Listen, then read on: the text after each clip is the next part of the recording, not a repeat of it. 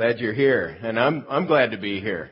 I'm Randy Lanthrop. I'm the pastor here at Church in the Valley. I've been different places the last few weeks. We were in uh, Oklahoma for uh, three weeks ago, and then last week we were in Orange Crest for the preview service that the Orange Crest Church put on. That was great. I figured that was one of my only shots at being there, and it was great to be there. There were 73 people at the service, and um, less of us, so that's good. Um, several of us went out there. Some hold hold the fort here. Some went out to help, and there were less of us out there, and still about the same number of people. So guests are still coming to the new congregation, and you can continue to pray for them as they move forward and try to set out to do what God God's called them to do out there. Um, we're we're starting a series of messages that uh, you know what. Before we move on, I want to pray. Would you pray with me, Father? We thank you for this day. We thank you for your goodness to us, Lord. Um, your your grace and your mercy are amazing. And I pray that as, as we get into your word, that you'd speak to our hearts, that you'd open our ears and our hearts and our minds to hear what you're saying to us and to understand it, to be able to apply it. Father, we welcome your, your presence here. It's, you promised to be here in a special way as we gather, and we welcome you and we honor you. I pray that as we get into uh, the heart of what we're talking about here in the scriptures, what you've said, uh, that we would realize uh, the freedom that comes as we take steps to follow you, Lord. We ask for your help in the name of the Lord Jesus Christ. Amen. You know, when, when your insides are churning, it's very, very hard to enjoy any kind of circumstances that you're in, even the best of circumstances. I mean, we're, we're now full on into the holiday season. Uh, we've had our turkey and stuffing. Well, I didn't. I don't like turkey myself. I had ham, but that's beside the point. I do like stuffing though, so I did have stuffing. For a list of the rest of my menu that I ate, I could see after worship. But um, anyway, it's it's Thanksgiving weekend. We're we're now full on into the holiday season. There's the pressure of the Currier and Ives prints that you see, the scenes that are painted in movies and on TV of just families getting together and enjoying it. We have we have that ideal.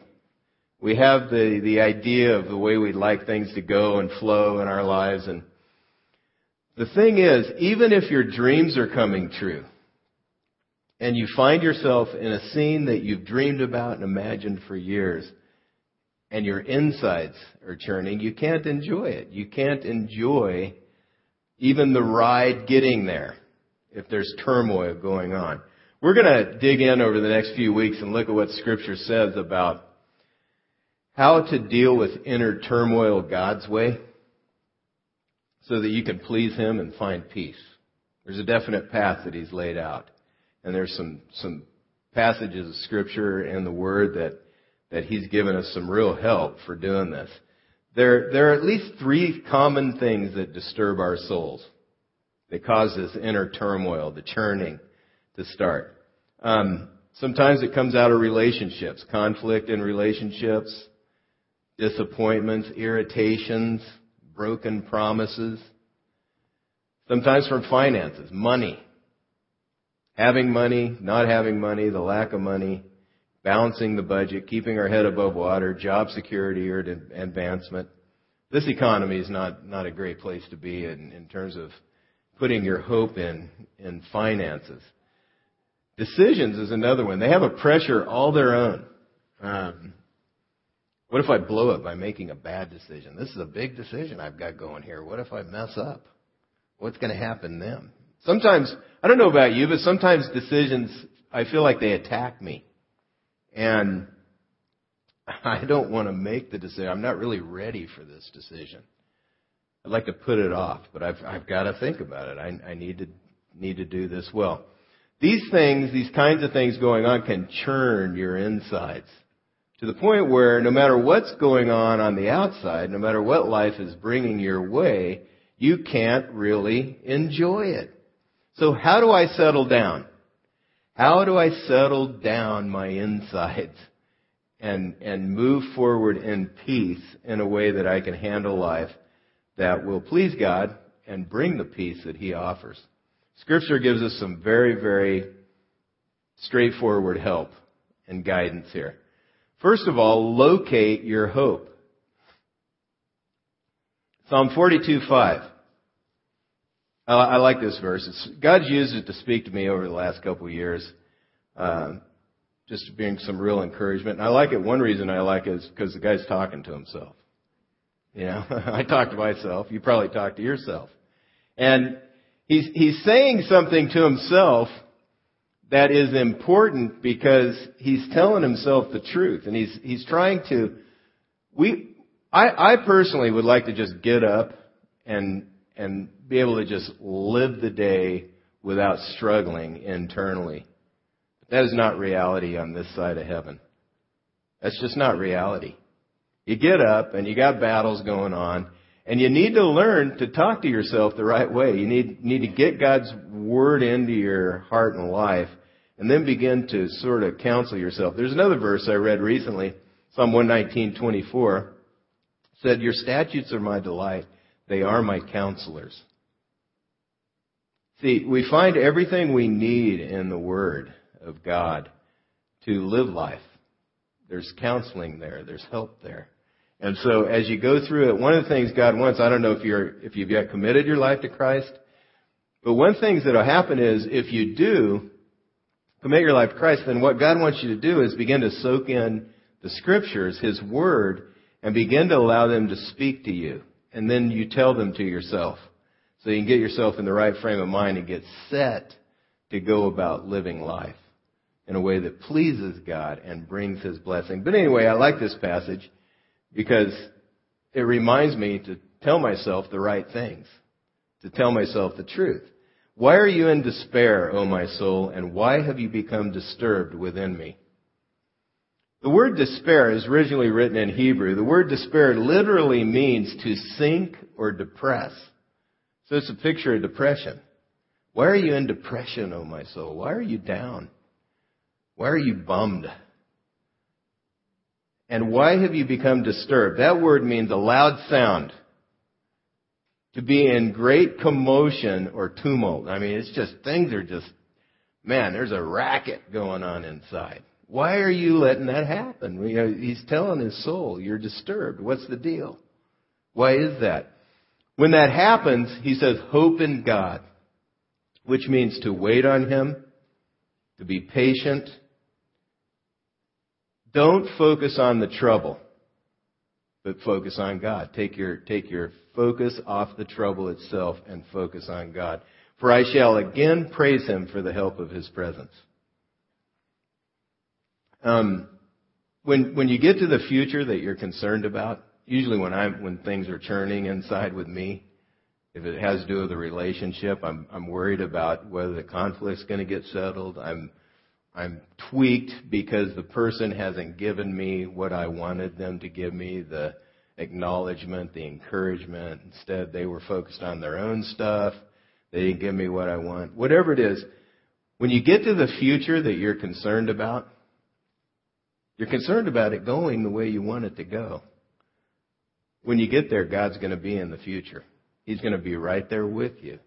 Hope in God, for I shall again praise Him for the help of His presence. He's going to be there, and He wants to help. That's what He's telling Himself.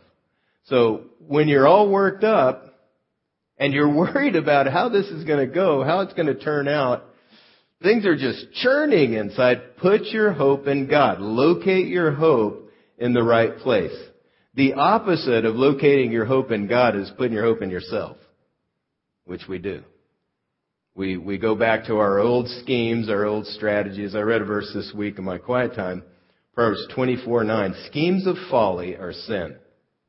It's not in your outline or your listening guide or on the screen, but made a simple statement. Schemes of folly are sin. That, that word folly in that passage is aveleth. It means The schemes to try to get your way, that's where sin comes from. And you get all churning inside. And you're going to locate your hope somewhere. If you locate it in yourself, you fall back into the old patterns, the old habits, the old ways of trying to get what you want. And that's sin. That, that ruins things. That's, that just churns more and more stuff on the inside and the outside begins to match the inside as you fall back into that, that pattern. So the opposite of putting your hope in God is putting your hope in yourself or what we saw on, on the last movie that we went to or the last show we saw on TV. Maybe something stirs your heart and you adopt that attitude or that idea and you try it out. Mediated experience, the media, mediated experience is very powerful. So we go through an experience with someone on a movie and we're waiting for the same thing to happen to us. We're not hoping in God, we're hoping in that picture that we saw to come out in our life, to work its way out. Maybe we put our hope in what a friend said, or in a self-help book, or a self-help personality. But we, we locate our hope somewhere. The psalmist says, hope in God, for I shall again praise him for the help of his presence. He's going to help me. He's going to be there. I can trust him to give me the help I need. You know, the ideas from these sources that I was listing there are not all bad. But if you hope in God, what you do is you filter these ideas and strategies through the Word of God.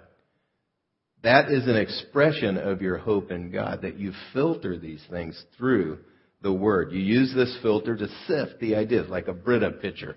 You know, you put the water in, it drip, it sifts out all the impurities in the water, and it tastes better on the other side. That's, that's what this is. That, that if you're gonna hope in God, you put your hope in his Word, what He said. You begin to live it out. God, here's what's going on in my life, and I know what you said. Help, help me to get in line with that. I want to put my hope in you. Bible also gives good guidance in terms of who to listen to.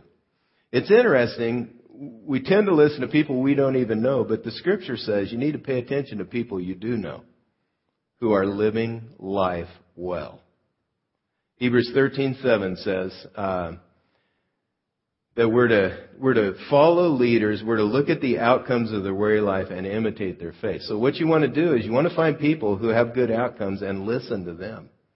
It's real practical guidance from the Word. Um, it's, we need to adopt ideas and the foundation of our lives very carefully. So, for instance, if you're having struggles in a relationship, find people who relate well. They're, they're enjoying the relationships. Either marriage or parent child relationships. If you need help in parenting, find parents who have done it well. There's a track record of success. And get help from them. Ask them. Pull it out of them. Drag it out of them. Proverbs says you really got to pull stuff out of wise people. You know, you get, get time with them and ask them questions and try to find that out. But anyway, expression, we, we locate our hope in God, and the, one of the practical ways you do that is you just filter everything through His Word, and you build your life on it. Next, we fix our mind. It says in Scripture that we're to fix our mind on the right things. Many times our mind is locked in the turmoil, and we can't let it go like a bulldog, man. We're holding on, or it's holding on to us, one or the other. But things are churning, and we're locked on, and we're not going to let it go. Scripture says in Isaiah 26:3, "You will keep him in perfect peace whose mind is stayed on you because he trusts in you." The word stayed means to lean on or to take hold of or to prop yourself against. That's what it means. Whose mind is stayed. You're leaning on him. In fact, the way God's wired life to work now, uh, since the fall of man, since first man and woman decided to go their own way, and that causes separation from God. He's wired life now, the trouble and the turmoil. He intends that to bring us to the point where we rely on Him, not ourselves. He wants the frustration in life to bring us to Him. That's the way He's put it together. So, He keeps in perfect peace those whose mind is stayed on Him because they trust in you. The word trust means to hide in something. You take refuge. When trouble comes, we pick a refuge. It's an old pattern, it's an old habit, or someone that we seek refuge from the trouble in. You're counting on someone or something or some habit, something that's going on to get you through this. But God keeps in perfect peace those whose mind is stayed on Him, they lean on Him, and they trust in Him. They go to Him for refuge, and Him alone. And the way it works is, we're sort of like an umbrella, you know, as long as you're under the umbrella, the, the rains, storms are going, you know, not, not really getting you all wet. But as soon as you get out from under the umbrella, you're exposed to the elements. Well, God's Word and faith in Him is like an umbrella. And He gives us the right to go life on our own. But as soon as you decide to do life your own way and not His way, you're out in the elements getting exposed and you get all wet and cold. And it's not very enjoyable. God will not rip you off. You don't need to fear what's going on. But as you walk in faith and as you, you put your hope in Him and try more and more to live on His Word as you soak it in and live it out, then you find the peace that He wants to bring. Here's some practical expressions of hope in God.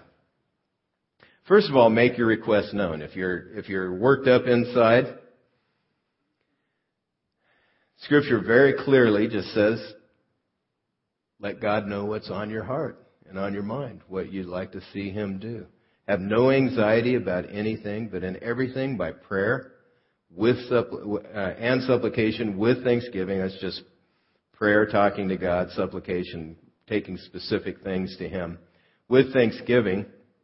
You know, when you get worried, it's good to break out a thank list. I heard about this a while back.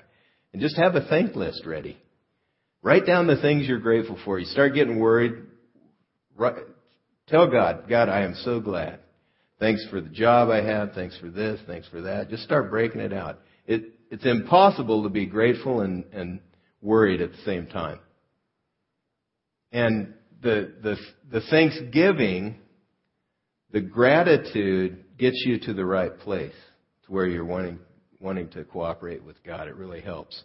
But anyway, in everything, by prayer and supplication with thanksgiving, let your requests be made known to God, and the peace of God, which passes all understanding, will keep your hearts and minds in Christ Jesus. So, you express your hope in God by making your requests known to Him, not demands.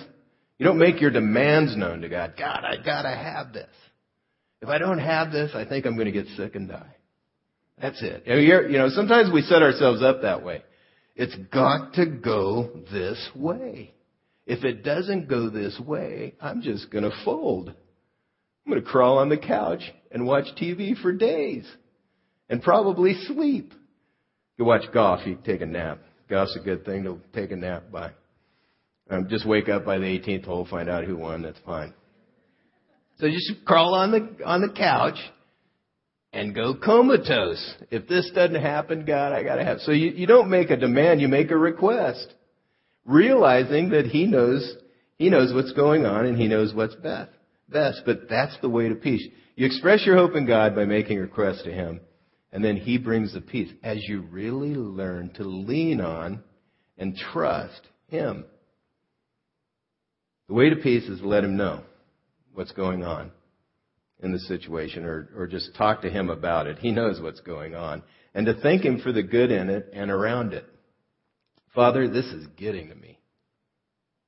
I, this conflict, I can't take it. Keeps happening. Would you help me sort it out? Would you help me? I, you know, sometimes I don't know about you, but in the middle of the conflict, I just need to ask for help. God, help me to know which end is up. Lord, would you, would you help me to sort this out and do the right thing? And by the way, thank you for your faithfulness, your patience with me. Thank you for your grace, your kindness, your, your mercy, your forgiveness. So you make the request and you add thanksgiving, and the peace comes. Lord, this is irritating. They always say this. They always do this. Tired of this. They're irritating me. But thank you for the fact that you use irritations for my good. Like sandpaper, you're trying to shape me and mold me. And God, help me to get past myself. Help me to show your love to them. Father, it'd be great if they'd come through. It'd be great if they'd do what they asked, or they said they'd do what I asked them to do, and they agreed to. You know what? I don't have to have that. I don't have to have that for my well-being. Because you are everything I need, and I thank you for being there for me every time I need you. So we make our requests known to God. We add thanksgiving, and His peace flows into our heart and life. That's, that's what that scripture is saying. Secondly, refuse a double mind. James 1, 5 through 8. If any of you lacks wisdom, he should ask God, who gives generously to all without finding fault, and it will be given to him. But when he asks, he must believe and not doubt, because he who doubts is like a wave of the sea, blown and tossed by the wind. That man should not think he will receive anything from the Lord. He is a double-minded man, unstable in all his ways.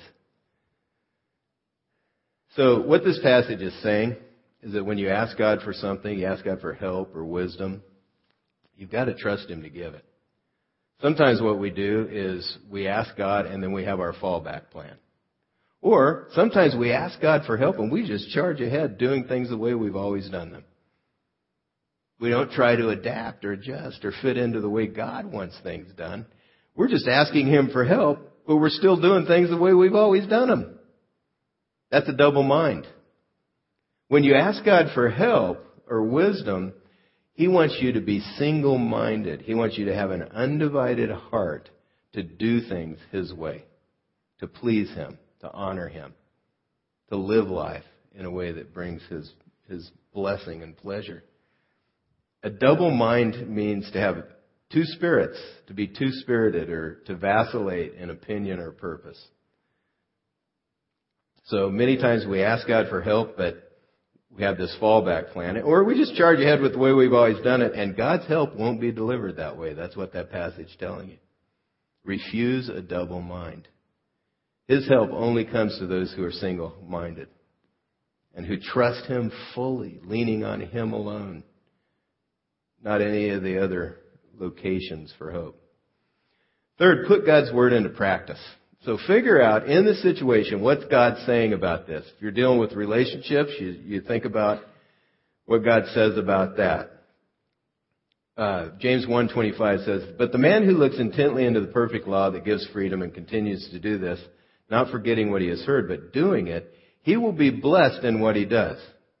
There's a new song out by Casting Crowns, a group I like to listen to. It says, God, help me not forget between the altar and the door what I've, what I've said I'd do.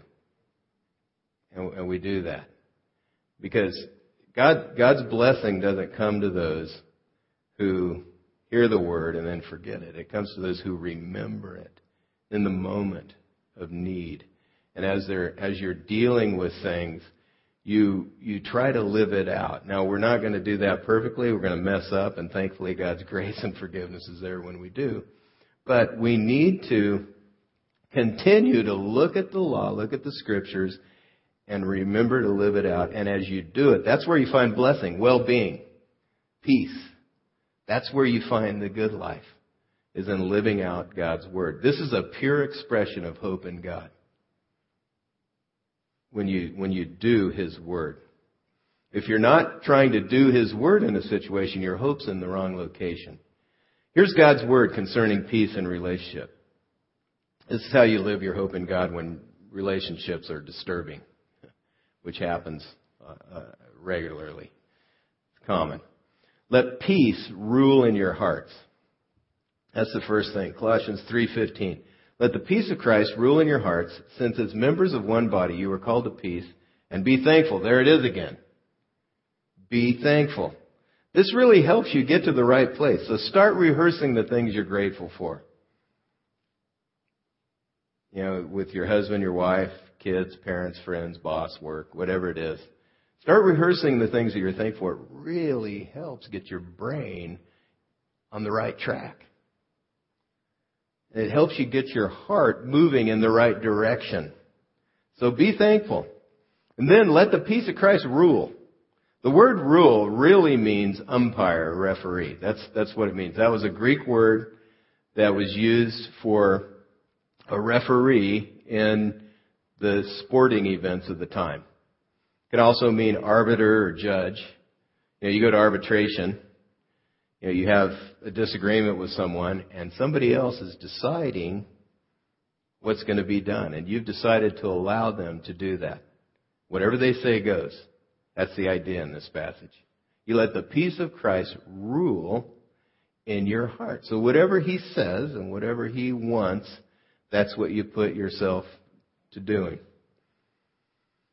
When there's a disturbance inside towards someone, you let him rule. And he's going to lead you to do the right thing.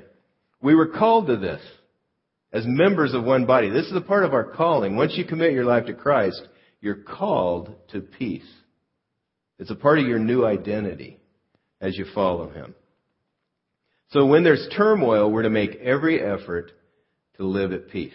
We've got to make the effort to, to live at peace with people. Romans 12:18 says, "If it is possible, as far as it depends on you, live at peace with everyone." Now, I appreciate this passage because, first of all, it says, "If it's possible, as far as it depends on you." You need to do everything you can do. You can't do everything. you can't make peace happen. God's wired you with the will to decide, and He's wired other people with the will to decide. So everybody gets to decide whether or not this is going to work out. But you do everything you can to make peace with others. And after that, you have to trust God with the outcome. You set your heart, though, to do everything you can. If you haven't yet done everything you can do, that might be part of the reason your soul's disturbed. That might be a, a, a good clue as to fact that, man, I, I am upset on the inside. This is bothering me. Maybe I haven't done everything I need to do. You think about it. Take it to God and ask Him to show you. If you're the offender, the scripture says you need to take initiative. If you're the one that's caused the offense.